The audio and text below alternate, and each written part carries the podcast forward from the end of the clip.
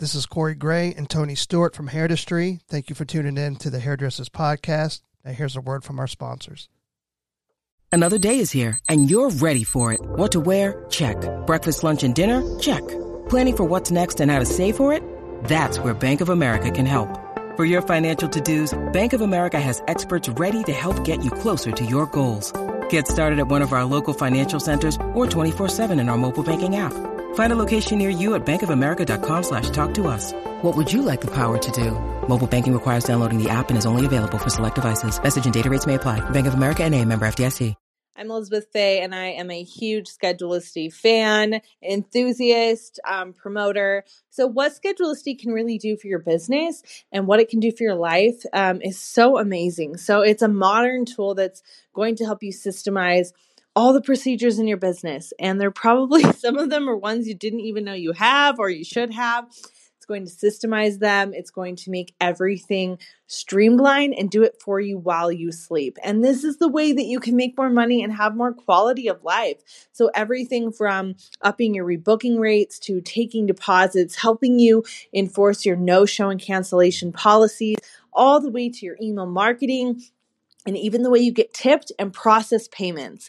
It's like having a front desk, an assistant, and a virtual assistant all in one in your pocket for such an affordable price. So if you haven't already gotten Hello, everyone. My name is Jerry Nettuno, CEO and founder of Schedulicity, and we're proud to bring you this amazing podcast.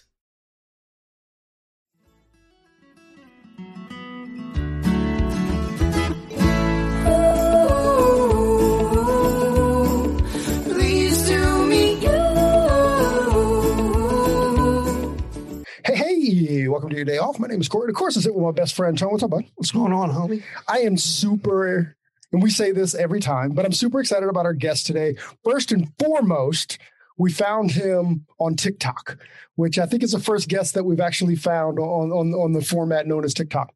Yeah, it has, platform? has nothing to do with our industry at all. Well, it has nothing to do with cutting hair or coloring hair, certainly, but I think he, I think he brings great value But yeah, that's what I'm saying. But what he does do will kind of relate to everybody in our industry. I mean, everybody in the world, really. So we, uh, we're just very uh, fortunate that uh, that we're the platform that we get to introduce him to the industry. Yeah, absolutely. And, and I think that the industry is going to find him as fascinating as we do. Actually, you know what?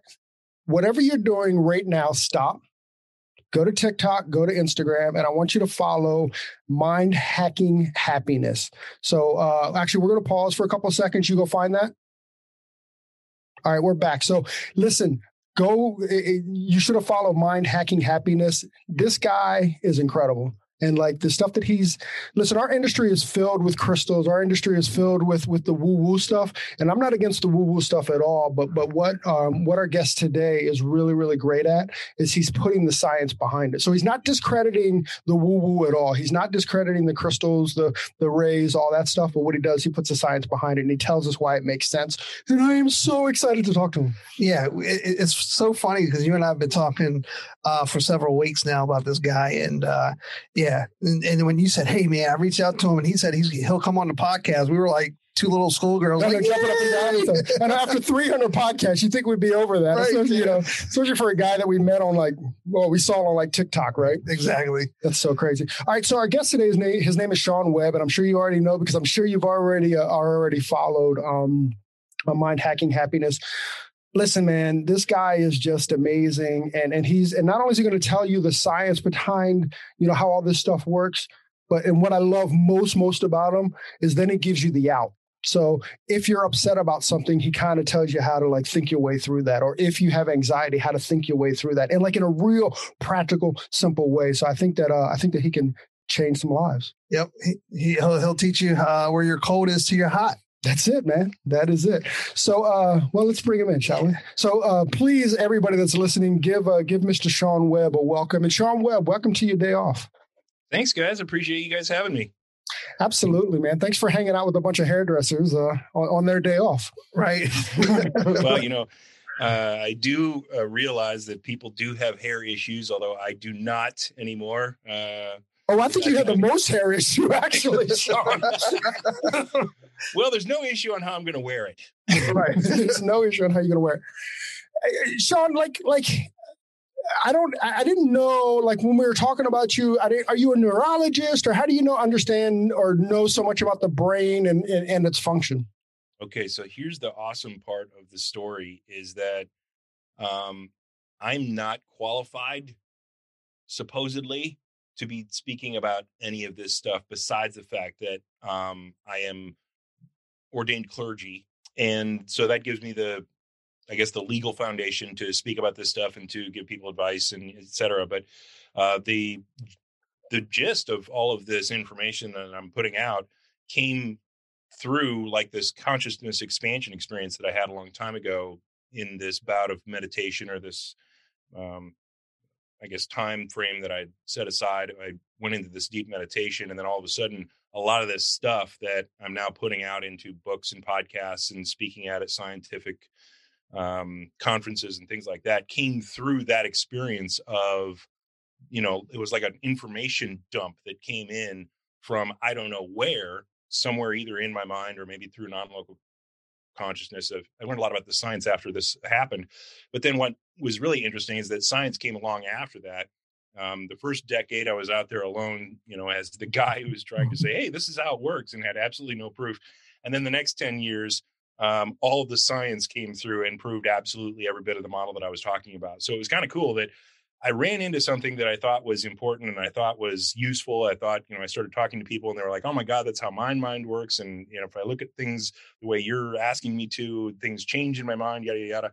And then all of a sudden, that was proven correct uh, by science to say, yeah, that's actually how all this stuff works. So then, slowly over time, I became uh, transition from that guy to mm-hmm. holy shit, that guy actually knows some stuff and started speaking at some science conferences and and things like that about artificial emotional intelligence because that one of the things that came out of the original consciousness expansion experience that that information dump that I got through whatever mechanism that it came through also then wound up becoming uh, the basis for some algorithms of human emotion so that computers can understand uh, happiness and sadness and fear and frustration and all these emotions that we experience as human beings. Well, there's a logical uh, understanding of how to do all that stuff. And so now we're kind of moving into this weird world of here comes C3PO in a real fashion. And oh, by the way, we can also automatically hack all free and open elections for the rest of all time. Mm, okay. there's, some, there's a mixed message going on. There's some positives and negatives going on with that. But I think, you know, where I've focused has been um, delivering this message in a way that people can understand it and can understand their minds so that they can get the stuff that's in their minds out of their way so they can do whatever they want with it. Like if you want to become that guru, that enlightened master that's sitting on the top of the mountain with a long uh, gray beard and everybody comes and sees him and, um, you know, yada, yada, yada, you can go there through this path. Or if you just want to be a little bit happier about where you are in life and what you're doing and and you know get rid of the uh, depression or the doldrums or the negativity that's been kind of building up and becoming a pattern in your mind you know you can do that too. You can stop that short to say okay i'm going to take control of my mind i'm going to do this stuff make my life a little bit better and or let's just take it all the way up through spiritual enlightenment and become a guru that people want to listen to or whatever. You know you can do any and all of that with this because it just tells you how your mind works basically. It just tells you mm. how to move the things around in your mind that you need to move around to open those doors that you didn't even know existed and then from there you can do whatever you want with it. You can you know be be a little bit happier be a little bit better of a human being be a little bit better of a spouse be a little bit better of a parent or you can be a lot better of a parent or a lot better of a spouse or a lot better of a human being or you can take it all the way up through wow this whole thing is an illusion and uh, i'm just going to try to make other people's lives as happier as they possibly can be because mine is now bliss and yada yada yada. You can you can do whatever you want. All shades of gray are open to you. That's so cool. The, yeah listening to him explain that you know i've listened to several other podcasts and, and people interviewed you and uh and and how you explained uh, for us to do this is is it's pretty uh it's almost simplified right? Yeah um, yeah. but but uh, you have no clue on how simple it can be but it, it, it does take effort but it, it just you know when, when you listen to it it's just like there's no way well i think first is like the awareness right like like like I don't, I, I mean, I don't want to take his work. I don't want to take his like talk here, but you know, like if you're feeling anxiety, if you're feeling anger, like, like that's the first. And so once you've identified, what do you do with that energy? And this is where Sean comes in and Sean says, okay, I got you. I got you. And I'm going to teach you like how to think through the anxiety. I'm going to teach you how to, how to think through the anger. And, and, and it's really cool. Um, before we get into that though, Sean, really quick. So are you working with the Navy SEALs?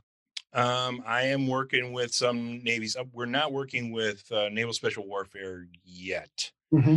Um, that's a potential thing that might occur in the future. Where you know we're just kind of surfing this whole thing as we move forward. Um, but I've I've helped a number of veterans and um, combat veterans, especially, deal with issues of PTSD and depression and anger issues and things like that. And so, um, you know, a couple of these guys that uh, got wind of what was going on inside mind hacking happiness they, they read through the stuff and they we interfaced a little bit and they were like holy shit dude this is the best mind management stuff that we've seen having gone through the best mind management stuff that department of the defense has to provide and special uh, naval special warfare has to provide um, so let's hang out. And so ben um, being the kind of shaman explorer that he is um, and he's he's one of those uh, guys that were you know he, he, was trained to be a rule breaker and he hung on to that forever.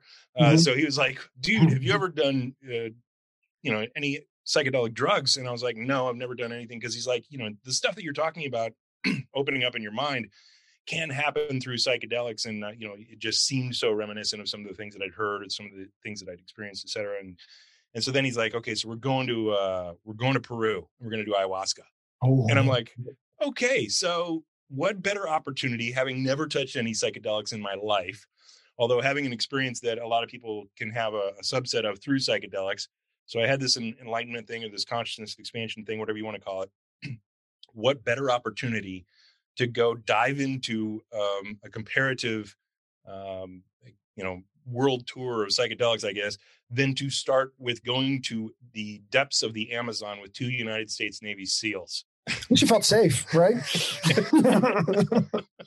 Holy cow! Yeah, I know. I'm getting back home. well, ayahuasca, dude, it, like ayahuasca, like I'm fascinated by it, but I'm terrified of it at the same time, right? Well, yeah, it's um, it's one of those things where the fear of any psychedelics, and I think we're we're coming of age of understanding this stuff, but I'll explain something that a lot of people haven't brought out yet. Um, the fear of experimenting with psychedelics or, or a fear of doing something that alters your conscious awareness and alters maybe your control of things is really scary for a lot of people so that's really common so don't worry about that at all. It's just something that comes up because you know the function of fear in the body itself is it's a reaction to a potential devaluation of self and there's a lot of little moving parts in there that you can start to identify within yourself and once you do that you start to take control of these things so you can actually take control of your fear you can take control of your anger etc but that that reaction is one that's very common because you know when a potential devaluation of self comes up and this can be for anything this can be of you know your salon potentially shutting down because you don't have enough customers coming in because of covid right? That is a potential devaluation to your sense of self because your your shop that you work at or that you own is on your sense of self map. It could take a devaluation soon so you're fearful or worried about that that thing. Well that that fear response is just a regular physiological response to a potential devaluation of self. And so when we're talking about you know, psychedelics we're talking about wow what is this going to mean to my to my sense of self? Is this you know am i really um, seeing my true nature here? Is this going to change how i see myself? Is this going to change how i see the world? And so right. you know, that could be a positive or it could be a negative right? So you're like oh my god i'm really nervous about how to um, explore psychedelics or to try this stuff because it could be a bad thing for me. And um, you know my experience with with that uh, you know ex- exploration portion is that you know especially ayahuasca you have multiple levels of, of consciousness and subconsciousness within your own minds right? We're up here at the top and we're driving around right? We we get to decide what sandwich we want to eat we get to decide you know what job we want to have we get to decide you know all these things uh, and as long as we give our body eight hours rest time or sleep time or whatever then we get to do whatever we want to do. But if you think about it there's a lot of stuff going on down under the covers within your body, such as, you know, like if you had control and, and responsibility for beating your heart, running your immune system, running your digestive system. Like you'd be dead within an hour, right? Or at least I would, right? I'd, like, I'd fucking my, all my, up. ADD, my ADD would take me away from pumping my heart. Right? That's the autoimmune, the auto response system or something, right? What's that? What's that system called? Well, I yeah, they uh, they they they name these things right. They they're uncomfortable with the fact that we have multiple levels of consciousness that are running things, and so they call those things uh, autonomic. Right, Autonomic, that's it, yeah, yeah. Right, which is just a word that they made up to make themselves feel better. That you know someone below you that you don't know is running the show in your body based on you know the inputs that it's getting and the information that it's getting, et cetera.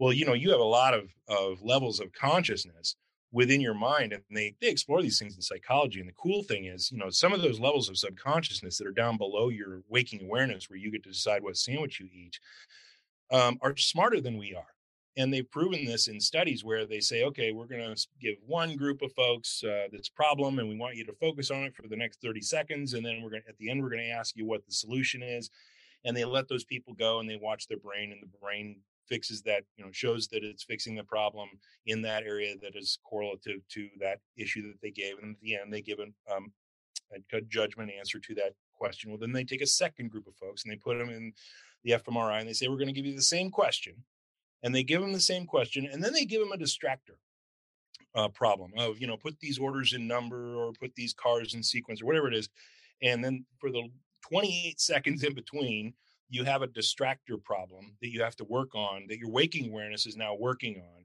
and then you give them the answer to that and then two seconds later they say okay so what's the answer to the original question and right away you got to give an answer and so what happens is what they saw in the brain is that your your conscious awareness is working on the distractor problem of putting the numbers in order or whatever it is and then um, the subconscious p- problem is handed to a level that's under your regular waking awareness so you're focusing on the thing that they just handed you but the problem that they handed you originally in the first couple of seconds is still being worked on at the subconscious level in your mind. And by the way, when you give that answer at the last second, when you think that you haven't had a, any chance to work on the problem at all and you're guessing, the guess is a better answer than the people who focused on the problem the whole time. And so what that's showing is that our subconscious awareness is actually smarter than we are on a number of tasks. And if you think about it, that pattern, excuse me, got my mute button messed up.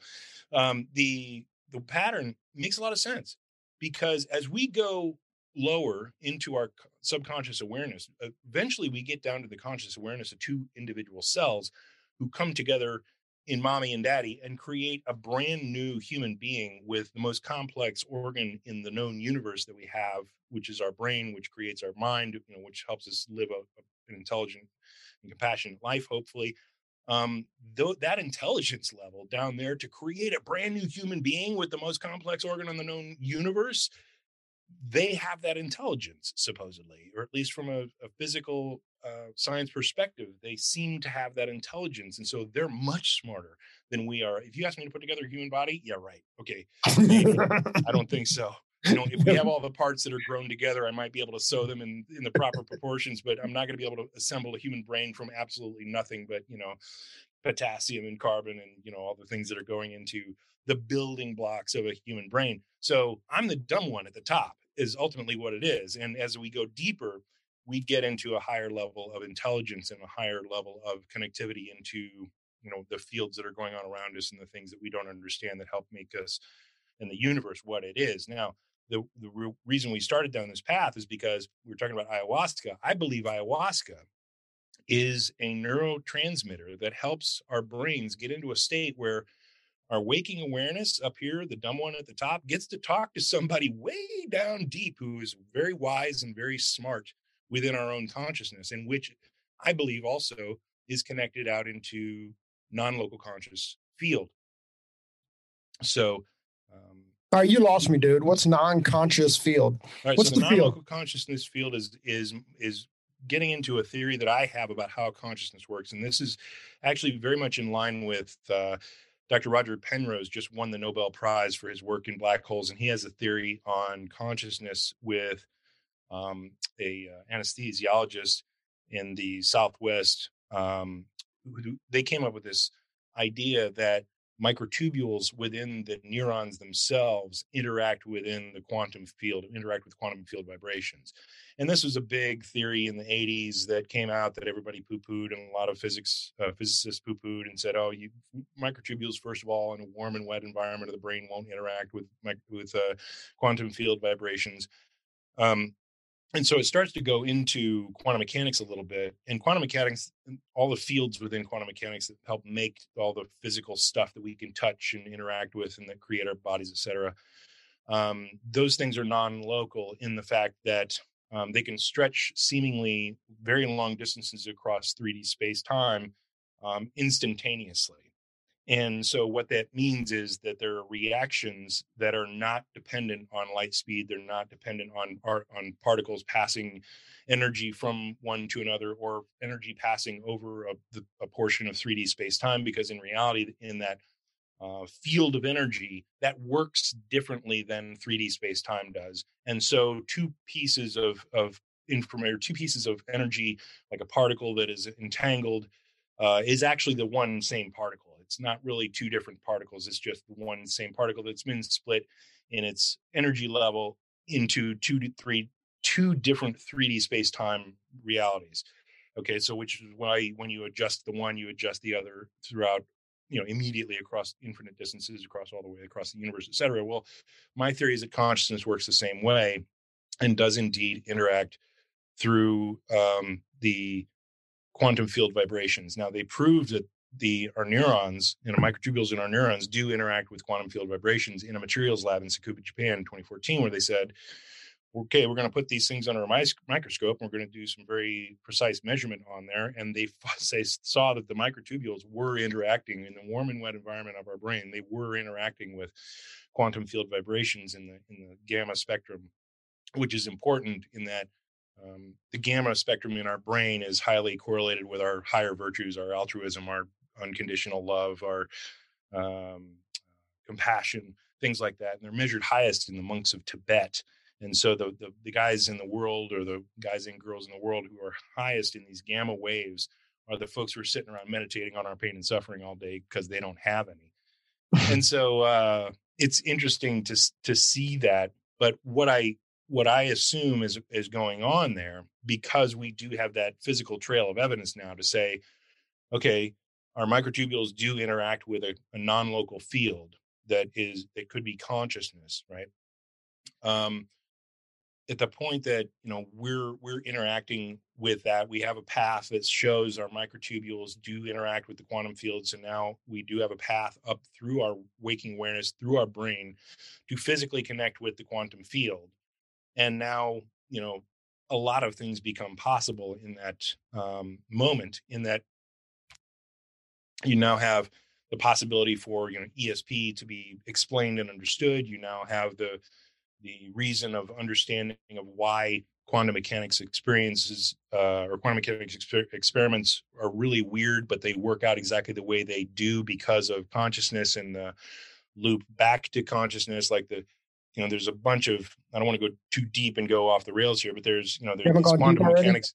Go ahead. You haven't gone dark, deep already. yeah, we're going deep.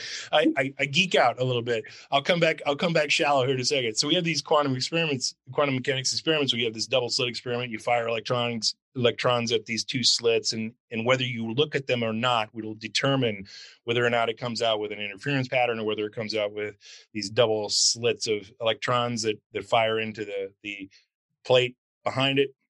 Um, so you know there's a lot of things that are connected with you know how consciousness could work in the universe but i believe ayahuasca allows for our waking awareness to jump down into a direct conversation with a very deep very intelligent level of our own subconsciousness. And so it's like when you when you go into an ayahuasca experience it basically introduces you to a, a deeper version of you who has been there your whole life, who has seen every experience that you've had along the way and has a different perspective on it and can give you advice on it, which is amazingly uh you know it's it's it's like a flabbergasting experience. It's a it's a whole rewrite how you see the universe experience when you're able to take your waking awareness and go down deep within your own mind and ask yourself your own questions that it has the answers to that you've been wanting the answers to all along. And so the cool thing is when science shows us that we're smarter the deeper that we go, well, these psychedelics can often um, create the slip and slide for you to get down from where you are now down deep into your own subconscious and talk to yourself with your own answers to how to live a better life, how to be a better human being to the people around you, um, how to live in a, a, a, lower stress environment than you have created for yourself through your mind currently, et cetera. And I believe the mechanism for that is because these guys have better access to the microtubules in your neurons and just reach out into the non-local field and say, okay, you want an answer from God? Okay, let's go. Let's get it. It's right here. You know, you don't realize how God, how close God is to you because it's just on the other side of your neurons. Wow. I'm blown away. I, I, I can listen to you all day, brother, because this, oh, this is this fascinates me so much. So, so without stay, going stay to, shallow, yeah, without without going to ayahuasca, I mean, how how how do you practice, or how do you, uh, you know, dig deep in deeper into your subconscious to to to yeah to better your life i guess you know? Yeah. Like like like, like in a control set right? Like like we, we we all can't do ayahuasca all the time but today xyz is bothering me like like like what's the what's the path yeah, and the cool thing is you don't need these psychedelics. You don't need ayahuasca. You don't need uh, psilocybin mushrooms. You don't need LSD. You don't need all this stuff to get there, because that's what mind hacking happiness offers is the separate path. I mean, you got to remember this stuff came out before I even started an exploration into psychedelics, and the only reason we went there is because the Navy SEAL came up and said, we're going to explore psychedelics. Right. Because the psychedelics, I'd be afraid I might not come back from that. You know what I mean? Like you won't. Right. You won't come back from that. You'll be different when you come back. That, that you're absolutely Yeah, a lot of, the uh, the Johns Hopkins studies show that uh, yeah, you have a 98% per, uh, chance to be a better person if you try uh, psilocybin mushrooms for uh, for long term. Uh, but you don't need to do that. Like if you're a person who's just like, you know, I'm cool the way I am. I just want a little bit better of a, a life, or I want to improve my psychological well-being just a little bit. I mean, there is a different way to to get to that. because what psychedelics does, by the way, is it just expands your sense of self out, and there's a way to do that without any external um, but but um Sean, I want to I want to I want to kind of like I want to ask you a question in in this though. Like yeah. I think I think when we think about self, we confuse that with ego. And I think that ego and self are two different things. Yeah. Right. I mean, like, because when you say like I, you expand yourself, like immediately I go to like, well, am I expanding my ego? Like, you know, which I'm trying to like, now that I'm in my 50s, like I'm trying to keep that a little bit tighter to me as opposed to living through that. Right, exactly. No, you're so you are you are correct. Yourself is a little bit different than your ego because your ego is your is your mind's understanding of self, right? Your ego and and let me give you a very easy definition that everybody can grasp onto of what your ego is. Your ego is simply your mind's identification of the things that if you say, I am, the third word after that, and any of the three or 400 things that you could probably say after the word I am, that's your ego that is your un, your mind's understanding of self. I am a male i am my name i am this political party i am whatever i am all those mm-hmm. list of things after the word i am become your ego becomes your mind's understanding of self and those things are what loads into your equation of emotion that then create the opportunity for emotions to occur when you have perceptions that come in because if you say i am a hairdresser and somebody comes in and says oh, hairdressing sucks, you know, whatever it is, you have a perception coming in that's going to attack the thing on your self map. And then you're going to have an annoyance of, you know, maybe you're not going to take that person seriously. You're not going to put a lot of weight behind what they said, but it's like, why the hell are you coming in here and saying this? You know, if you're not coming in to get a haircut or whatever, you're just walking into my shop saying hairdressers suck. You know, it's like you'll have an emotional reaction connected with that. Your ego is that thing. Your ego is that definition of you that is your mind. Now, yourself is something that's a little bit bigger because when you can look at that egoic uh, understanding of yourself, that mind's definition of you, when you can look at that thing, that really sets off a chain of events in your mind that are uh, permanent and positive in nature. Because, you know, just like a tooth can't bite itself, or a fingertip can't touch itself, or an olfactory nerve can't smell itself, or a taste bud can't taste itself, or an eyeball can't see itself without some distance in a mirror, right? There must be a distance between a perceiver and a perceived, or you can't perceive something. You can't measure something that you are without being away from it, right? You need a little bit of perspective. And so when you take your mind and you look at your mind's self, your ego, and you look, you take your mind and you look at your ego, all of a sudden that little subsection of your mind that's down here in the subconscious level that says, Oh, I'm I'm in charge of keeping in charge of this self idea. Because by the way, the self is just a, a definition of the things that we need to protect lest we survive from today into tomorrow. So it's a survival mechanism. It's a very important definition that we hold within ourselves is who and what are we? Because if we're being chased by a bear, we need to know whether we can jump six feet or eight feet or 10 feet over a crevice to be able to get away from a bear. Um, because we mix, if we make that leap and we have misdefined ourselves, uh, we're going to die. Right? so that's a pretty important definition to have correct. Well, that level of subconscious where you all of a sudden can look at your mind self well, that level of subconscious previously had you defined as that mind self. It was like, I am hairdresser, I am Sean, I am male, I am whatever you know, Republican or Democrat or independent that I am.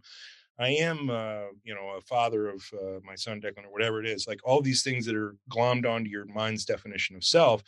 Well, at the point that you can look at that from a different perspective, and all of a sudden your mind has to say, "Wait a second, I thought I was that laundry list of stuff. I thought that I was all that stuff on that map that I drew over there." Uh, but now I'm the thing that I'm looking at and I'm the awareness of it. Because so that right there is your psychedelic experience on a mini scale. That is your expansion of your sense of self to say, I am not just my ego. I'm the ego and the awareness of my ego. I'm the I'm the conscious existence beyond my mind's understanding of me.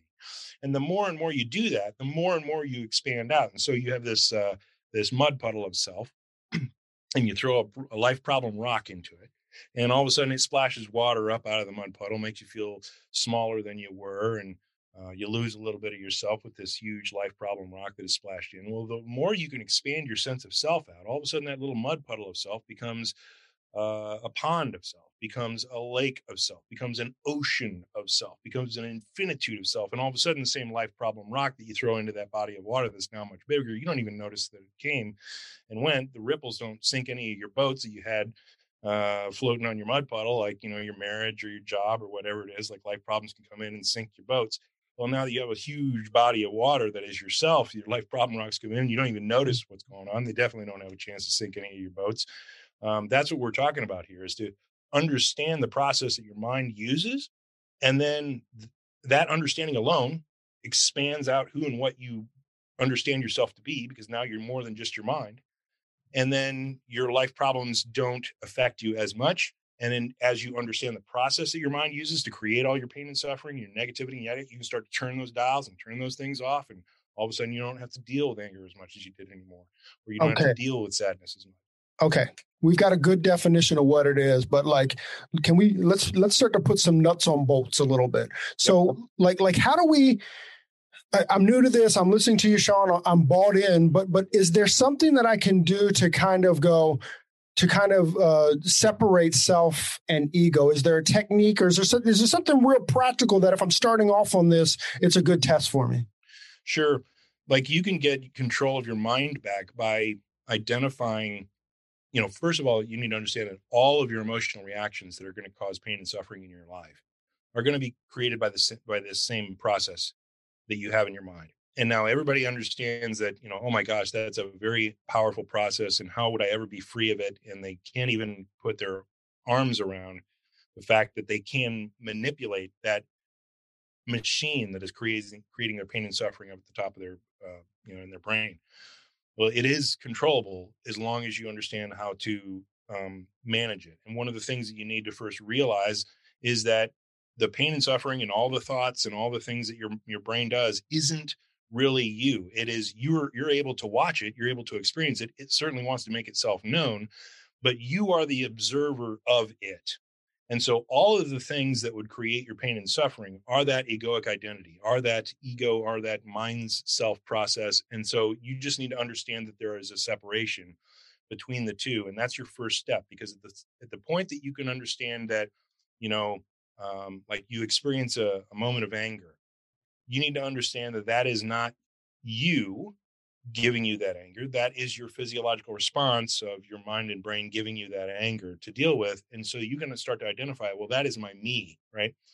that is the the egoic identity the me within me it's not the awareness it's not my consciousness that's going that's going through this my consciousness my awareness is seeing this anger it's it's wanting to uh, listen to the influence that my body says we have to react to this anger but really that's my me and so if you objectify that me that can give you that separation between your mind's reaction to something and what who and what you are in being able to make a conscious decision of whether to use that anger. So you could you could start to say, well, I you can start to change your your vocabulary a little bit. When you say, I am angry, you can change that to say the me is angry.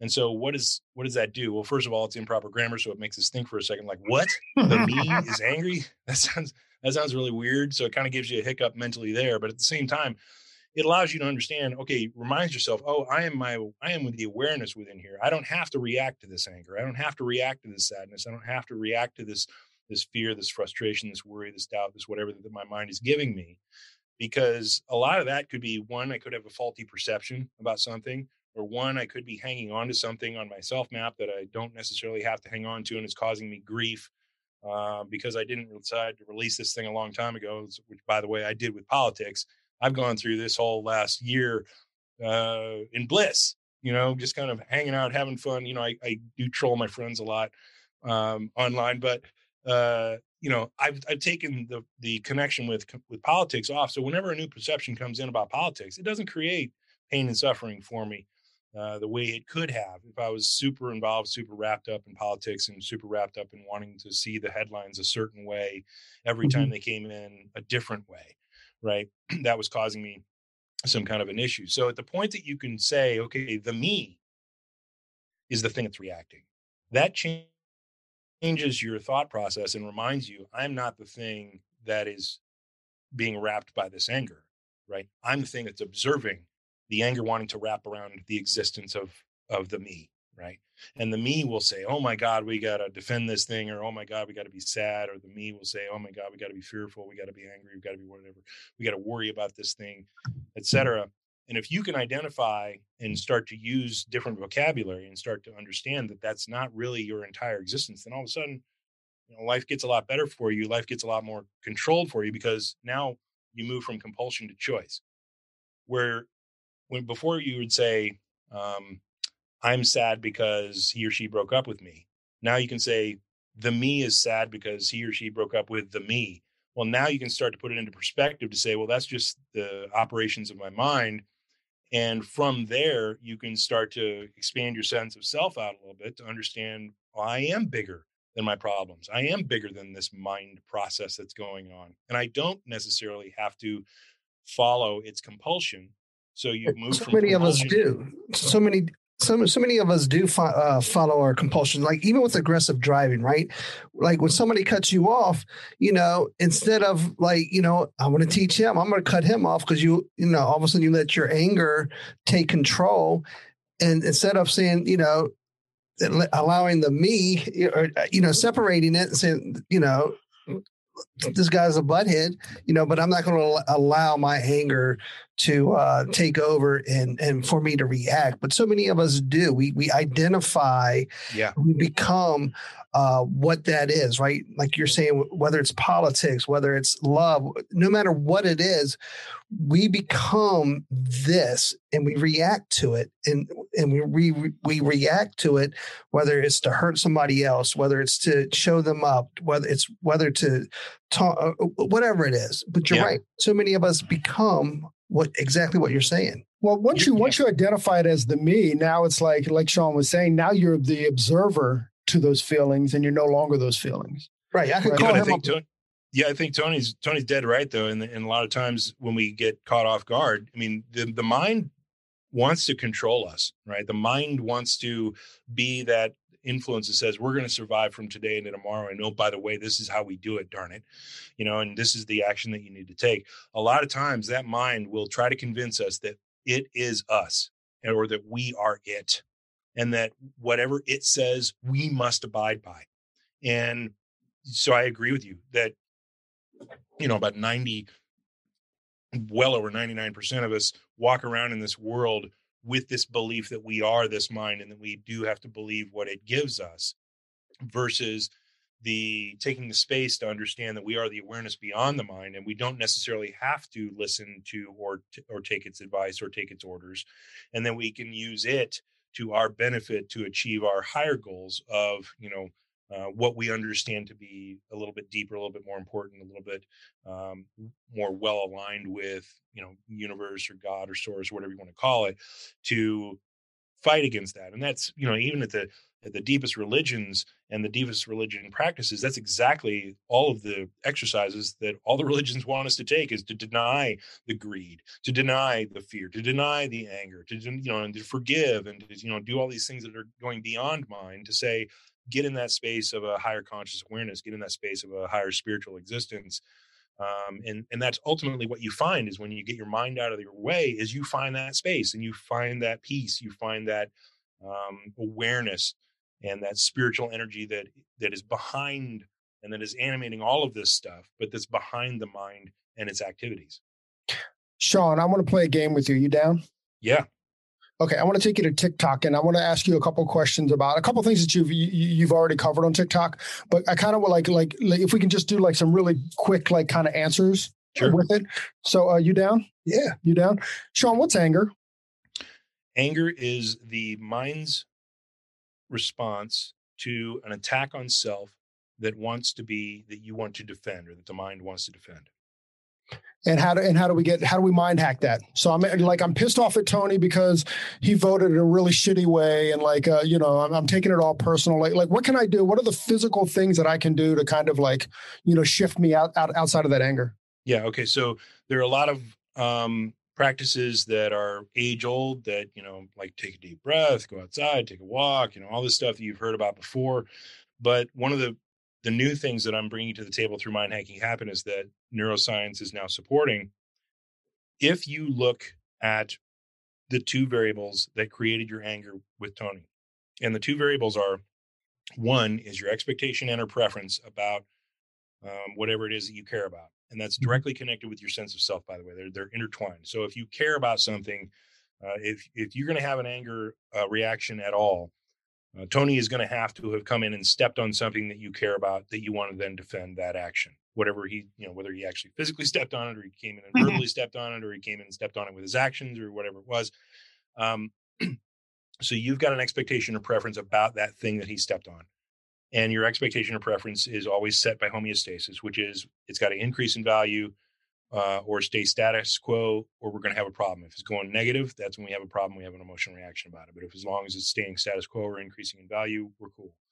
So Tony has come in and he stepped on something that's sending something you care about in a negative way, and you say, no, no, no, no, let's get this back forward again. And that's your that's your anger reaction. It's a it's the emotion that's, that's based on that. So if you look at your expectation or preference, that changes what your perception is, is changing what you're you're focused on. So that it changes where because the your perception that makes you angry in the first place is you're focused on what Tony did. So now that when you change, you take your perspective and you change it to okay, what is it that he's stepping on within me? It's a it's a reflection of an internal. It's an internal reflection. So what is he stepping on within me that I want to react to that this anger has has flourished? The second one is what was my perception? So how did I see Tony's action, or how did I see Tony's statement, or how did I see, um, you know, whatever it is that he's stepping on? That my perception. What, what what was the perception that came in and triggered me?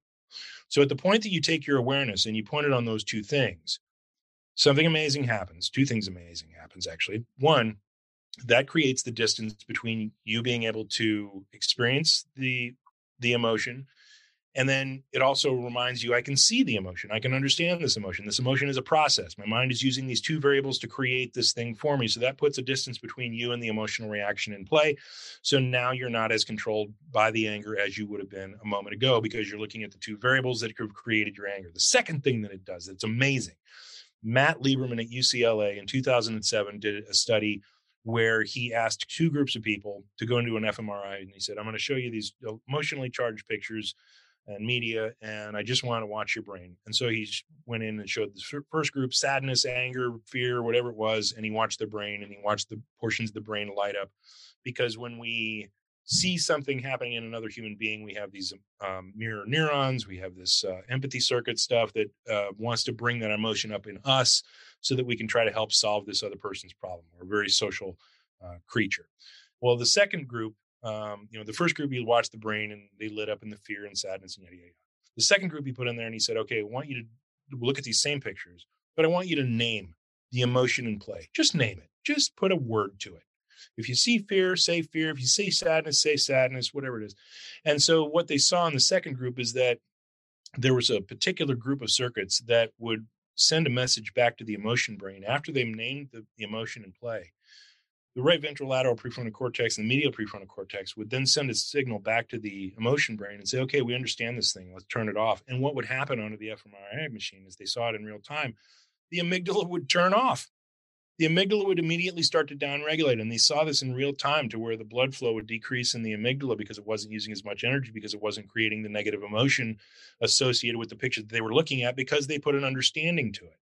Now, the cool thing is when you put this understanding to your two variables that create any emotion in play that you have, that same circuitry fires off and turns off your negative reaction in the moment. And this is this is the same functionality of uh, you're walking by a coil on the ground and you look down and kind of out of the corner of your eye and like, oh my God, a snake. And your amygdala and your, your limbic system immediately hijack your brain. Your prefrontal cortex gets turned off. You get an adrenaline dump. You're like, oh my God, I got to run from a snake now. Ooh. Right. So that's an emotional reaction. And then you look down and you see it's a hose. Oh, okay, that's cool. That's a lot better. Uh, now that I don't have to deal with a snake. Okay, so now your your understanding portion of your mind up here uh, says, okay, emotion brain, you reacted a little quickly. Thank you very much for the alarm. We know you're looking out for us, but it's just a hose. So quit wasting the energy now with the adrenaline dump and with all this other energy that we're associated with. Now we need to run away from the snake. Quit wasting that because we want we might wind up with a, a snake another block down the street.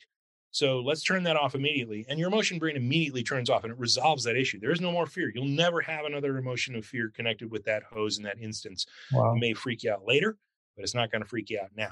Mm-hmm. so, um, what that does is you're hacking your brain to understand why you're angry at Tony. You're now understanding the emotion in play. So what happens from a nervous system perspective? Your your emotion brain sends a signal forward, and says, "Okay, everybody, freak out! We just found a snake, or you know, freak out! Tony just stepped on you something. You're the snake. Tony just shit on our favorite thing, you know, whatever it is, um, right? So let's let's have a freak out about that now. when the reality is, if you can understand what's going on there, you can understand the anger. You're you're hacking those circuits to turn off and resolve your negativity by understanding what's going on with the Tony situation of what your expectation was with the thing that you cared about, what your perception was when Tony came in and took a shit all over it, you know, mm-hmm. whatever it was.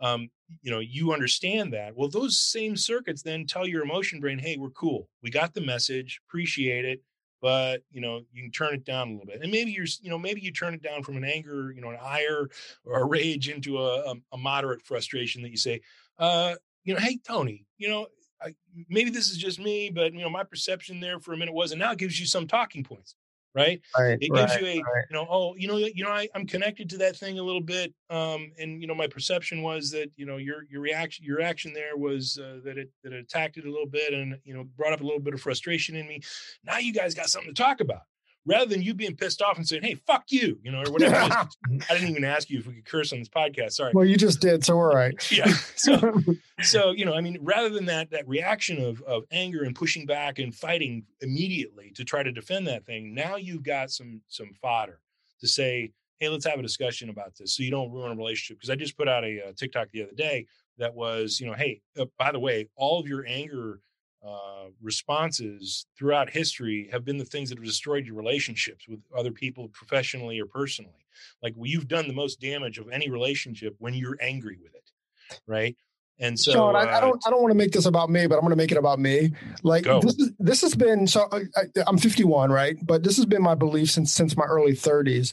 And and and um, the game that I played in my head was: Have I ever been reactive to a situation and gotten a positive result? And I started asking myself this question in my my early to mid 30s, and the answer 99.9% of the time is no you never get a positive result from from being reactive Right. Right. So so so I have to say, well, that's a wasted emotion. Reactive emotion is a wasted emotion. And, and what it did is it allowed me a little bit of time to kind of go and evaluate what's going on. Not that's not saying that I'm not reactive because yep. I, I still can be, but but I'm much better now than I was, you know, 15 years ago. Is is this the kind of the same thing that you're talking about? I just put different words to it. Yeah, a little bit. Um, it takes it a little bit deeper when you're when you're talking about getting in and using because one of the things that your anterior cingulate cortex does is it can only pay attention to one thing at a time right and so this is like your traffic cop not to get too much neuroscience into this but you're you're this there's this portion of your brain that pays attention to what you're paying attention to and it decides what to pay attention to but it can only pay attention to one thing and so when you have that picture of the vase and the two faces i don't know if it's a pretty famous psych- psychology yeah, sure. image you can only pay attention to the two faces or the vase and I know a lot of people are going to argue about this and they're going to say, oh, I can do the same. I can do both of them at the same time. You can't. It switches very, very, very, very, very quickly to where you don't really get a differentiation between one of the two things that you're paying attention to. But it will pay, it will pay attention to only one thing at a time. So um, when you when you take control of that thing consciously and you put it on something intentionally, that's when you start to take control. So like you're rather than um, kind of having the reaction internally and deciding not to react to it that's a good thing that's a very powerful thing and it's something that you figured out that a lot of people haven't been able to figure out and i'm sure that it's made your life better it would make other people's lives better if they were able to figure that out too by the way. But if you want to up that game then you take your attention and you focus it on the two variables that have come to create that base reaction in the first place that you decided not to react to and then over time that will then turn that reactivity off. Like like now you might still have a, a, smaller bit of reactivity because you don't react to it and your body has learned, your brain has learned, well, I'm not going to make as much of a reactivity response as I had previously. Well, you want to put that on steroids, then you basically put your mind on the two variables that created that in the first place, and you will stop having that reactivity, period, which is mm. amazing. It's an amazing place to be. I mean, you want to talk about the the um, the, the age old um, wisdom, discipline, and stories of nirvana, of just being happy all the time for no reason to be happy. Uh, that's mm-hmm. kind of where that comes from is that all the negativity, all the negative reactivity in your life has diminished and, and plasticity has killed it over time to where you don't even have to deal with it anymore. It's an amazing place to be. That's awesome. That's so cool. I want to be there. your me does. Your me wants to be there. Yeah. I love it. So yeah. So do, do you help or do you provide uh, help for people to to who want to get their me there? Yeah, uh, certainly. I'm I'm in the phase right now of you know writing books and trying to put out videos and things like that that people can access for free because especially right now in this 2020 COVID time and this election time and this divisiveness and all the stuff that stuff that's been going on in our local neighborhood over here uh, in America, I wanted to get the information out so that people could start to take control of their minds, take control of their lives a little bit without having to lay out a bunch of, of money because the people that are experiencing the highest amount of stress right now are the folks who don't have a job, right? Who don't have expendable income to lay out for a course, you know, because I did have the Mind Mastery 101 course out for a thousand bucks Everybody loved it. They paid for it. They did not complain. No one asked for their money back. And that's all you had to do is just say, I didn't like it. And you can get your money back. No one did. And so then we discounted it to $100. And now it's for free on YouTube. Right. Awesome. So you can go find the Mind Mastery 101 uh, course on YouTube for free. Uh, so I've been doing that kind of stuff. We're just now getting to the point where we have got a little skeleton team, and I might have some time, you know, some hours freed up to do, you know, one-on-one coaching or whatever it is. Uh, we haven't gotten there yet, but I do put out a lot of media on the internet to say, in general terms, here's how your mind works, here's how situations work, and you know if you can use this stuff to help your your life get better, then that's awesome. Do so. Sean, dude. All right, now you got to help me. Uh, now you got to help me with something, and, and, I don't know if you have the answer for it. If not, if we'll just keep moving on. But but um, you know, because of the podcast, Tony and I, we do um, we do some public speaking um, here and there, now and then, a, a, lot more then than it is now with the mm-hmm. COVID thing. But but you know, we're asked to do some of these things, and, and I have a like a serious case of stage fright. Are there is there anything like like how do how can I kind of control those what's what what seems to be uncontrollable kind of like like fear and kind of like you know, like I feel faint almost every time that I have to step on a stage. Yeah. And that comes down to understanding why that occurs and be and then kind of taking the bricks out of that foundation, so to speak, right? So the fear that you're experiencing before you get on stage is completely connected with a potential devaluation of self, right? The definition of fear is that it is the mind's reaction, mind's emotion to uh, a potential devaluation of self. And we can um, do a, a, a quick analysis of that in that if I see my son um, out sitting on the grass outside and I see a bear running across the mm-hmm. lawn towards my son. Right, I'm I'm grabbing a baseball bat, going going out to see how I can uh, take on this bear um, because of the fear. Well, that's a potential devaluation of self. Like my son find, winds up on my self map. He's right there in the center. He's someone I care about dearly, and a potential devaluation or a potential uh, you know negative shift of myself as weird as it sounds is what creates that fear to get me moving to drive myself outside and it's why we care for other people is that you know other people wind up on our self maps the other ideas wind up on our self maps our ideas of our politics the ideas of our religions the ideas of our job the ideas of our income all these things wind up on our self map. But at any point that one of those things starts to to take a potential you fall into a situation where it could be devalued. Devalued and so um, when you're about to step up on stage, that's a moment of a potential devaluation about to occur. Like if you screw it up, you, you, your perception then, right? And we're talking about all internal stuff, whether or not they would see this way or not doesn't matter.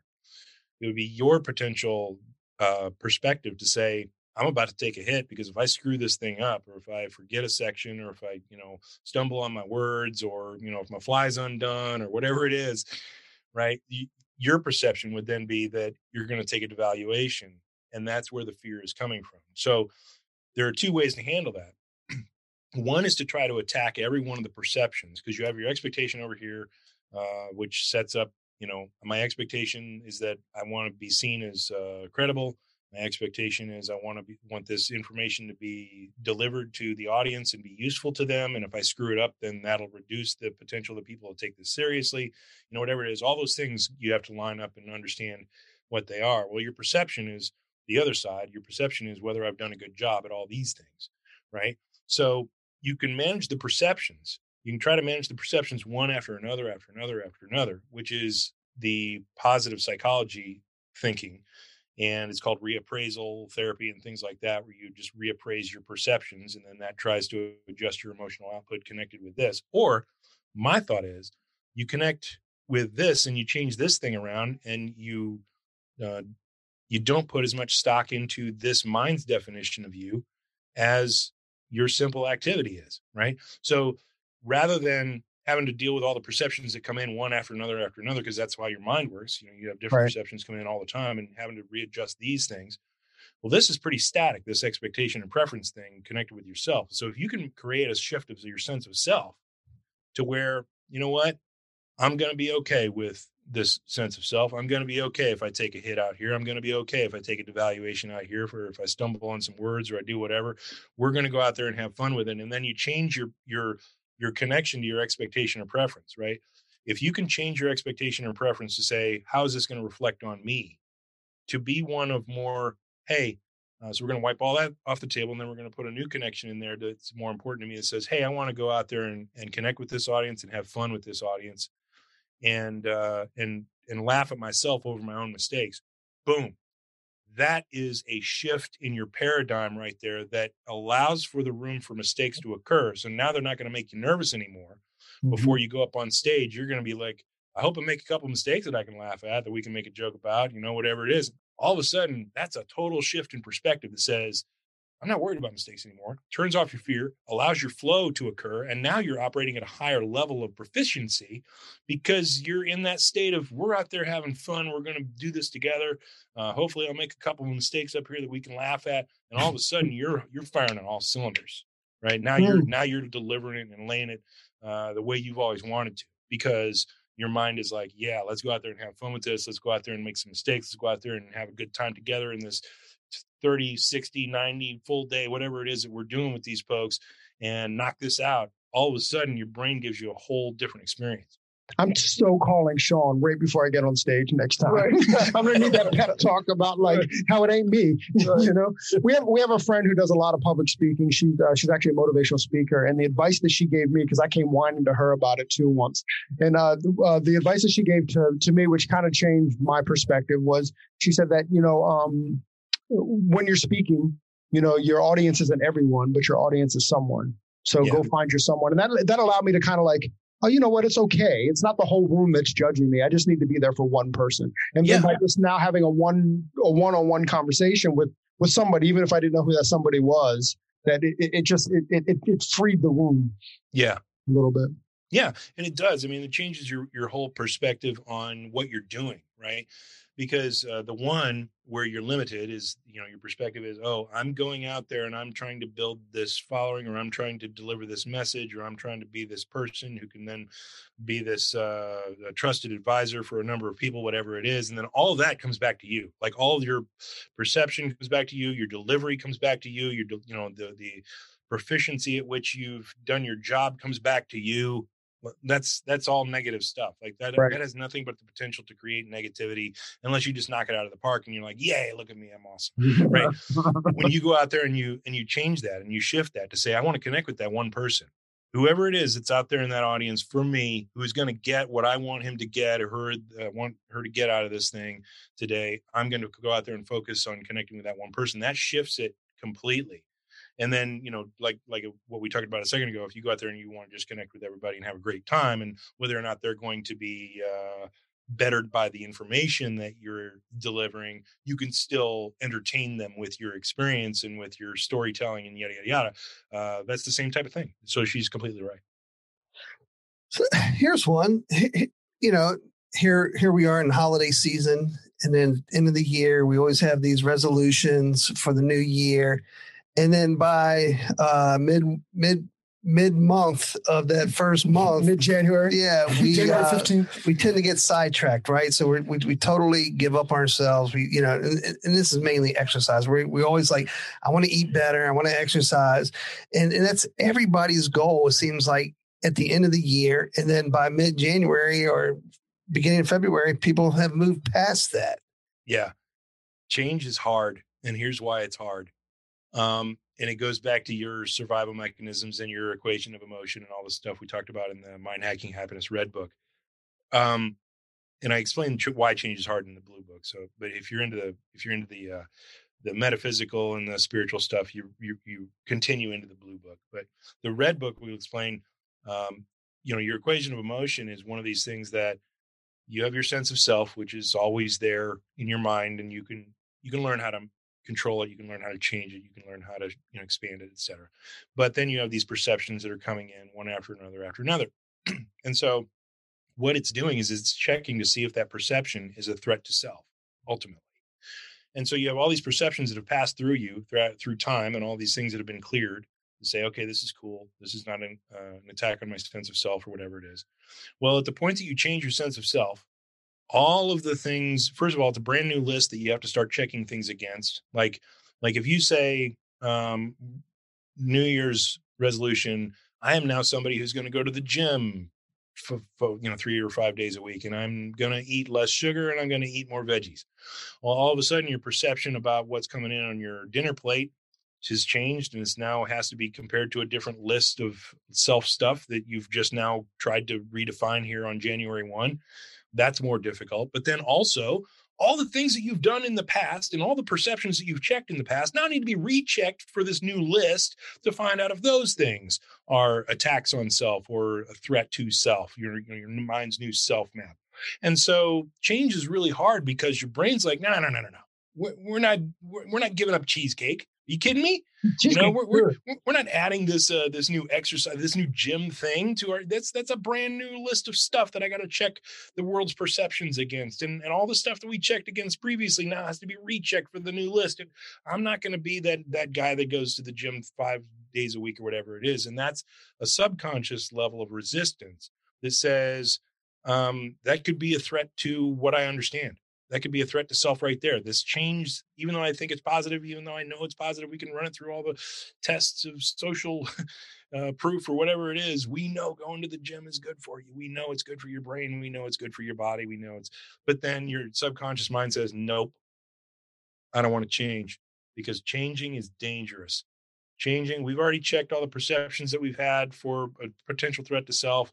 And if we change that, we got to check all those things again. If we change that, now we got, you know, it's like, oh, yeah, when we have a perception we're not changed, it's super easy because it's just second nature. We already know what the list is. We've been working with the same list for the last couple of decades, and now we're going to change it. What? No, let's not do that. Right. So you have that resistance within yourself that winds up kiboshing you and becoming your own uh, saboteur. Mm. Love that, right? Right. Right. Like it, it's it's nice to hear like an understanding or an understanding, you know, thought about it you know, as opposed to like I just suck, so I can't do it. You know, which is usually where your brain goes. Hey, yes, Sean. the key to, the key to get by by that, by the way, just to add that for your next question. Sorry to interrupt. No worries. Um, the key to get by that is to pick something on your self map that is near the center of it that's so important that you cannot deny it, and then you attach that new thing to that. Right. So my dad, you know, the the doctor did this for my dad when he was uh, in his 50s. He went to the doctor and his blood pressure was so high. The doctor said, Well, would you like to have your heart attack here? you want to wait until you get home? Right. So it was a connection with his life existence period um, that he had to then stop smoking as much, stop drinking as much, start exercising more. All the things that he didn't want to do was connected with his very life existence at that point. And so that assisted him in moving forward. So for me, um, you know, I connect my uh, exercise regimen and my ability to get outside and, and do the stuff that's good for my body to my son. I want to be around longer for my son, right? And so when when so, I when when the danger of me releasing that exercise requirement or the danger of me releasing that eating right requirement now is a risk to my son's life overall the quality of his life the ability for me to deliver messages later into his life or financial help or uh, um, you know my connections uh, of the people that i know getting him uh, advantages in you know getting into the right school or getting the right job or whatever it is right? All of those things are now suspect or now at risk if i give up eating right exercising you know all that stuff. I've attached those things to something very very important. I've anchored them into something at the center of my self map so if you want to get by that bigger than you yeah, totally. Totally. If you want it, and it's it's really a shift of self and my self map, right? My son's there. He's always been there. But now I've taken something and I've boom, I put it on top. I've anchored it to him in my exercise and, and dietary restrictions, stuff like that. And that has changed my sense of self, just like you said. And you just gave me a definition why I did. So I smoked uh, probably almost 20 years. And then when my daughter was uh, five years, around five or six, uh, when I would get home from work, she would say, "Oh, daddy," and she comes give me a hug, and then she would put her hand in my pocket and grab my cigarettes and go flush them down the toilet. And uh, so that went on for a little bit, and uh, and then one day she came and asked me. She goes, "Dad, can smoking kill you?" And she, granted, she's five or six years old. And I said, it can for some people. Because I knew if I tell her, no, it won't, she's going to smoke. Right. And then all of a sudden she started getting teary eyed and uh, started crying and said, Dad, I don't want you to die. Yeah. And at that moment, I quit smoking. I yeah. never smoked a cigarette after that because I knew if I continued to smoke and I got lung cancer, it, it she would blame me or, you know, I mean, hold me responsible. Or I'm going to show her that you know it's okay to smoke and go do, and I can hurt harm her that way. So I put that connection, uh, made that connection, and put her above of, you know, of your ego, of me, of my ego, right. and I haven't smoked since. That's and amazing, and it's almost 20 years. That's a great story. That's good, yeah. Sean, um, all right, this is going to be the most controversial conversation that we have today. Okay. Um, uh, you you did a TikTok about it, and and it's it's very intriguing to me. But what is this like? I am depressed, or or or I am anxiety, or or you know when, when we start to own this these feelings, you know these diagnoses diagnoses. I say lightly because because I think I think ninety percent of us kind of are undiagnosed or we're self diagnosed. I should say. Right. But but but how do we get kind of? I mean, I guess it's kind of like does it well i guess i'll form it as a question is it like i'm an alcoholic i mean because i'm an alcoholic is what carries you forward right Yeah. but right, i am right. depressed or i am i am anxiety like like does that carry you forward or is that someplace that you live you kind of get what i'm saying Yeah, I do. And I understand exactly what you're talking about because when I put that video out, it was one of the first videos that came back and had some negative feedback to it. And and I knew it would. I knew it would. Yeah. Because and what it was is it wasn't really an attack, but people do see it as an attack. And so specifically what we're talking about is the point that I made that when you have a mental challenge, it's the science of yesterday is misleading us in and leading us in a wrong direction in that a lot of times um, because people don't understand the mind and how malleable it is and they don't understand the brain and how the brain will literally because of plasticity change in form and function. Like it changes its gray matter and changes its white matter based on how we use it and it's one of the only organs uh, or it's the organ that is best designed to to change constantly. I mean we're writing memories at this moment uh, it's changing things in our brain physically right? Um, we have to remember that our brain is very well positioned to change and cure the ailments that are challenging us. And so when we speak about things like depression we think, speak about things like anxiety we speak about things like ptsd we you know we speak about things uh, connected with our mental processes it's important not to put those things on as a life sentence. Because if you want to cure them first of all if you put them on as a life sentence you've kiboshed your whole goal of curing them so you can't do that. Um, but second when you put them on as a life sentence or uh, as a piece of your identity like and i hear this and i see this all over the internet i have adhd or i you know it's like they, they put it on as a as a a badge of you know help this helps define me you know this this allows me to accept my limitations because now i can wear this thing on my chest that says adhd and now i don't have to address my issues because first of all i have the badge and second of all um, now i have a group of people who i can connect with. Now i have friends that are also ADHD who we can commiserate with together, or we can try to, you know, it doesn't even have to be negative. It can be that we can strategize how to improve our lives or how to reduce our symptoms or whatever it is. But when you put that on as a badge, the thing that occurs is that it becomes a portion of your sense of self. And then when you go to solve your ADHD problem or your anxiety problem or your PTSD problem or your depression problem or whatever it is, all of a sudden you have to take that badge off. And so it gets super complex when you put that thing on as a piece of your identity because your brain will then start to defend your list of sense of self items, which includes ADHD or includes depression or includes PTSD or includes the thing that you are now in that group of. So now when you cure it, um, it's an attack on your sense of self. Or when somebody sa- suggests that you can cure it, it's an attack on your sense of self. Or when somebody suggests that it's not a life sentence, it's an attack on your sense of self because you've accepted it as a life sentence. And that's an idea that now is under attack. And now you want to defend.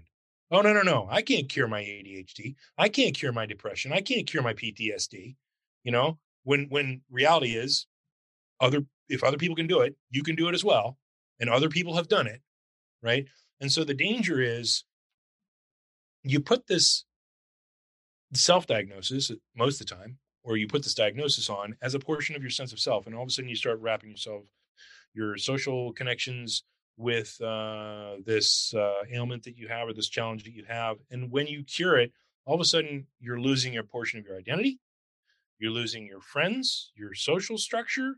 You're losing the fact that you can now be this person and talk about this issue and yada, yada, yada, because uh, now the other people who have put it on as a sense of self don't want to believe that you've actually cured it. And now you're in denial. And now you don't, you know, now you still have it, but you just are saying that you don't have it and now you're putting you know all kinds of extra weird things connected with how your mind works onto the thing that you've connected with your sense of self your adhd or your yada yada yada and so it's it's not an attack on your sense of self to say, look, if you have a challenge of PTSD or of anxiety, of depression, of uh, you know ADHD, I said that, but um, if you have these things that are challenging you, they are certainly challenges, and you certainly can have a diminished um, quality of life connected with those things, but don't put them on permanently, because the moment that you put them on permanently, you will start to defend your existence as that person with that ailment. And then it becomes a life sentence. And mm-hmm. so, uh, because your mind makes it a life sentence, your mind refuses to re- to release it. And so that that message of please don't do that. Please don't put that on as your sense of self because it's only going to make it harder for you to get over this thing if you really ever do want to get over it. Well, certain people who've already put that on as life sentence see that as an attack on self. I have already put on, I am ADHD. I'm going to be ADHD for the rest of my life, and you can't change it. And these are the things that I'm going to do, and these are the friends I'm going to make, and these are the challenges I'm going to have. And now you're saying I don't have to have all that? Uh, fuck off. Right? right? And so now they're they're they're limiting themselves into a life sentence of this ailment because it's become a portion of this of who they are or who they think they are. Sure. And all these positive emotions and positive sensations and uh, feelings of camaraderie and connection with others who have the same. Now I'm threatening all of that by saying you can cure it. Mm. And they're like, no, I don't want to cure it. Well, if, if, you want to cure, if you want to cure it, here's the answer, right? You got to take that badge off, right? Right, exactly. It can't, it can't, be it can't be yourself, and it can't be your identity. It's just a part of our. Oh, it's a part of your experience, but it's not a part of you. Yeah. Right, exactly. And so, and, and so a lot I don't think you're, you're not denying that that it's not real. Oh, you're oh, no, just no. saying that, that we can get past it. Yes, it's very it real. It but, very real. But as long as we don't put the badge on, then you don't we have can, to own it. We don't have to own it. Exactly. Right. I right. Exactly. It's like it's like, and and, and I don't want to, uh, you know, minimize uh, how crippling certain uh, mental conditions can be, but it is very analogous to growing your fingernails long, and you know, having them curl up like those ladies do in the world Guinness Book of World Records, you know, they can't do anything. They can't hit a, a button on a keyboard with those nails, right? right. Yeah, they can't do a bunch of stuff, right? No masturbation for these ladies. Right. So you got right. So you've got these long fingernails, and that's a situation of your life. And all of a sudden you just put it on as a badge to say, I am the long fingernail lady and I can't ever clip these things. You're well, you're gonna have a limited uh use of your hands based on what you refuse to do. But if it's become a portion of your identity, then all of a sudden, you know, what are you going to do? Right? Mm. You're going to clip them off, then you're not going to be the long fingernail lady. Right. So it's the same type of thing that if you allow yourself to put these things on long term, you're going to have them forever. So just before you make that decision or before you, you know, you let that occur for a long period of time, even if you've slipped into it accidentally, uh, and you've put it on, you haven't realized that you put it on, you haven't realized the implications of putting it on uh, put some thought into that and mm. rethink that because if you take it off as a portion of your identity, all of a sudden you can cure yourself of it, and you don't have to lose the friends that you've had with your ADHD or your uh, depression or your anxiety or whatever it is. Just help lead them out of it as well, and then you can all still be friends. You can all be survivors. Of this there, thing. boom, boom, boom, boom. I love that too. All right, one more question, then we'll get out. I promise. And uh, Sean, what and I love this because you know when, when, we have those friends that you know that are just getting into relationships, you know my advice to them is always to stay in cloud nine as long as you possibly can because when it's gone, it's gone in a relationship. But what happens? What happens? Like what's the physiology that what that happens in the brain when you're when you're on cloud nine? And is there a way to kind of extend that? Yeah, it's called hedonic adaptation. And it happens with absolutely everything new spouse, new car, new uh, phone, knew anything, right? You have this this thing in your nervous system where you know your equation of emotion works the same way all the time. Your expectation or preference of your life is that it increase in value or stay status quo, we're going to have a problem, and then you have a perception.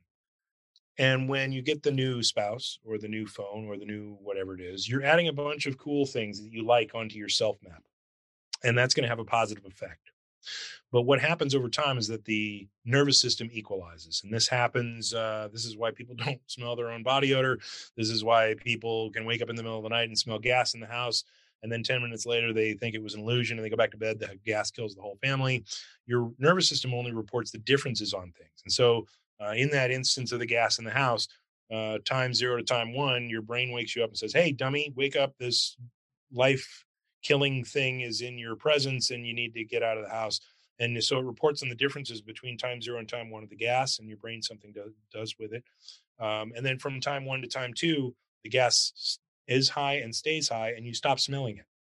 And this happens with uh, how your butt doesn't feel the chair right now until you put some attention to it. Now you can feel your butt in the chair as you put your attention to it. But a, few, a second before i said that your nervous system quit reporting on it a long time ago because it was like okay you just sat down okay now i can feel the chair and then a few minutes later it's like eh, nothing's changed so we're not going to report on it well, the same thing happens with your happiness levels, with your spouse, with your items in your life, with your job, with your income. You always get used to whatever new thing it is you have, you get used to it.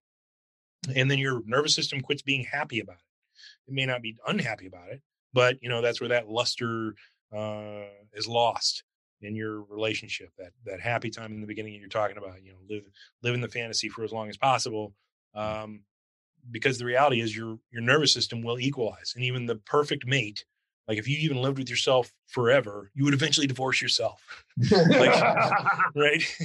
You would get no, you know used to it to such a point that you know it just wouldn't be floating your boat anymore. Well that's when you have to kind of reinvent things. That's when you have to put your attention on the things that are good in your relationship or good in your life to remind yourself this could be a lot worse than it is right uh, and and that you know my wife and I went through that.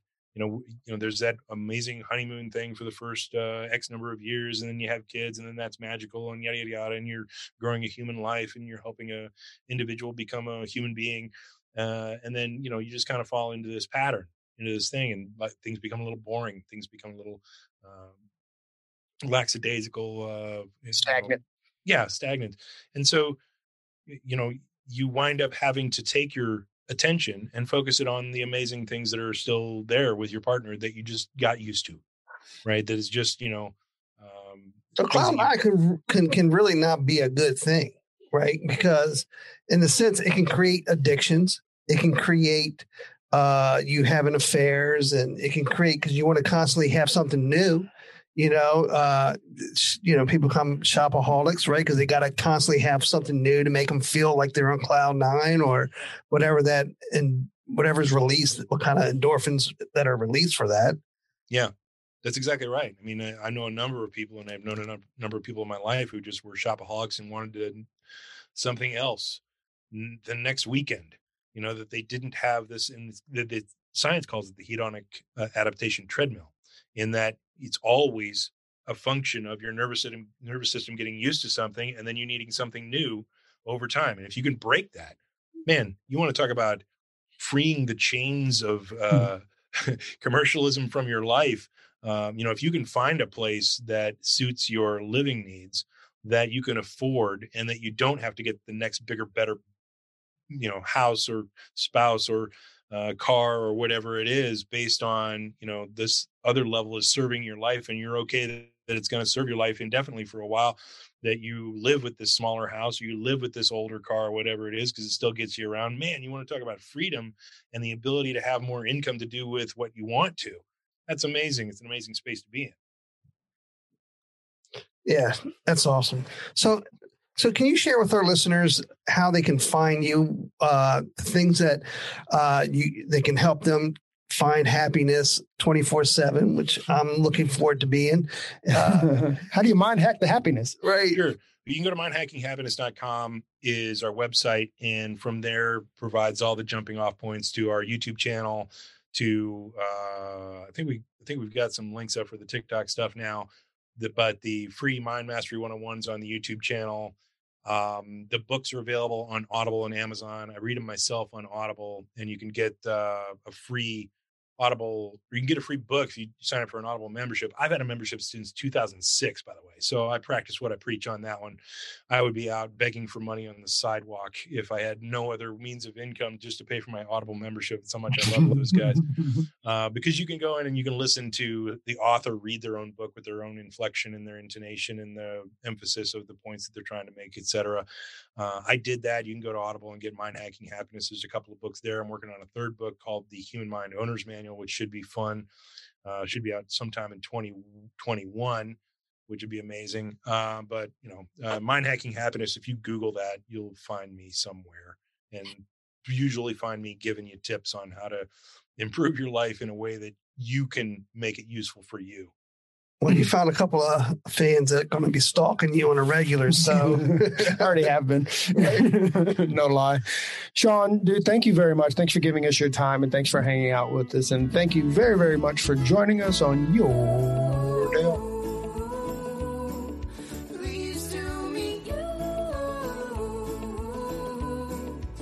Hey, hey, so there it is. Hey, this is a message that um, we've been trying to bring, I don't know, for the last couple months, actually, since we started the podcast. Hey, so if you like the podcast or if you find that it's useful, please, please, please leave us a review, a five star review on iTunes. Um, leave us a rating and a review. But if you don't like it, forget about it. yeah, totally forget about this message. We also want to thank Sarah and Blaine from Pretty Gritty. Uh, Sarah and Blaine, they are a band out of uh, Portland, Oregon, and we just want to thank them very much for allowing us to use their song "Pleased to Meet You" on our podcast. Um, that's cool. I think you can find actually you can you can find their music on um on iTunes. Peace and hair grease.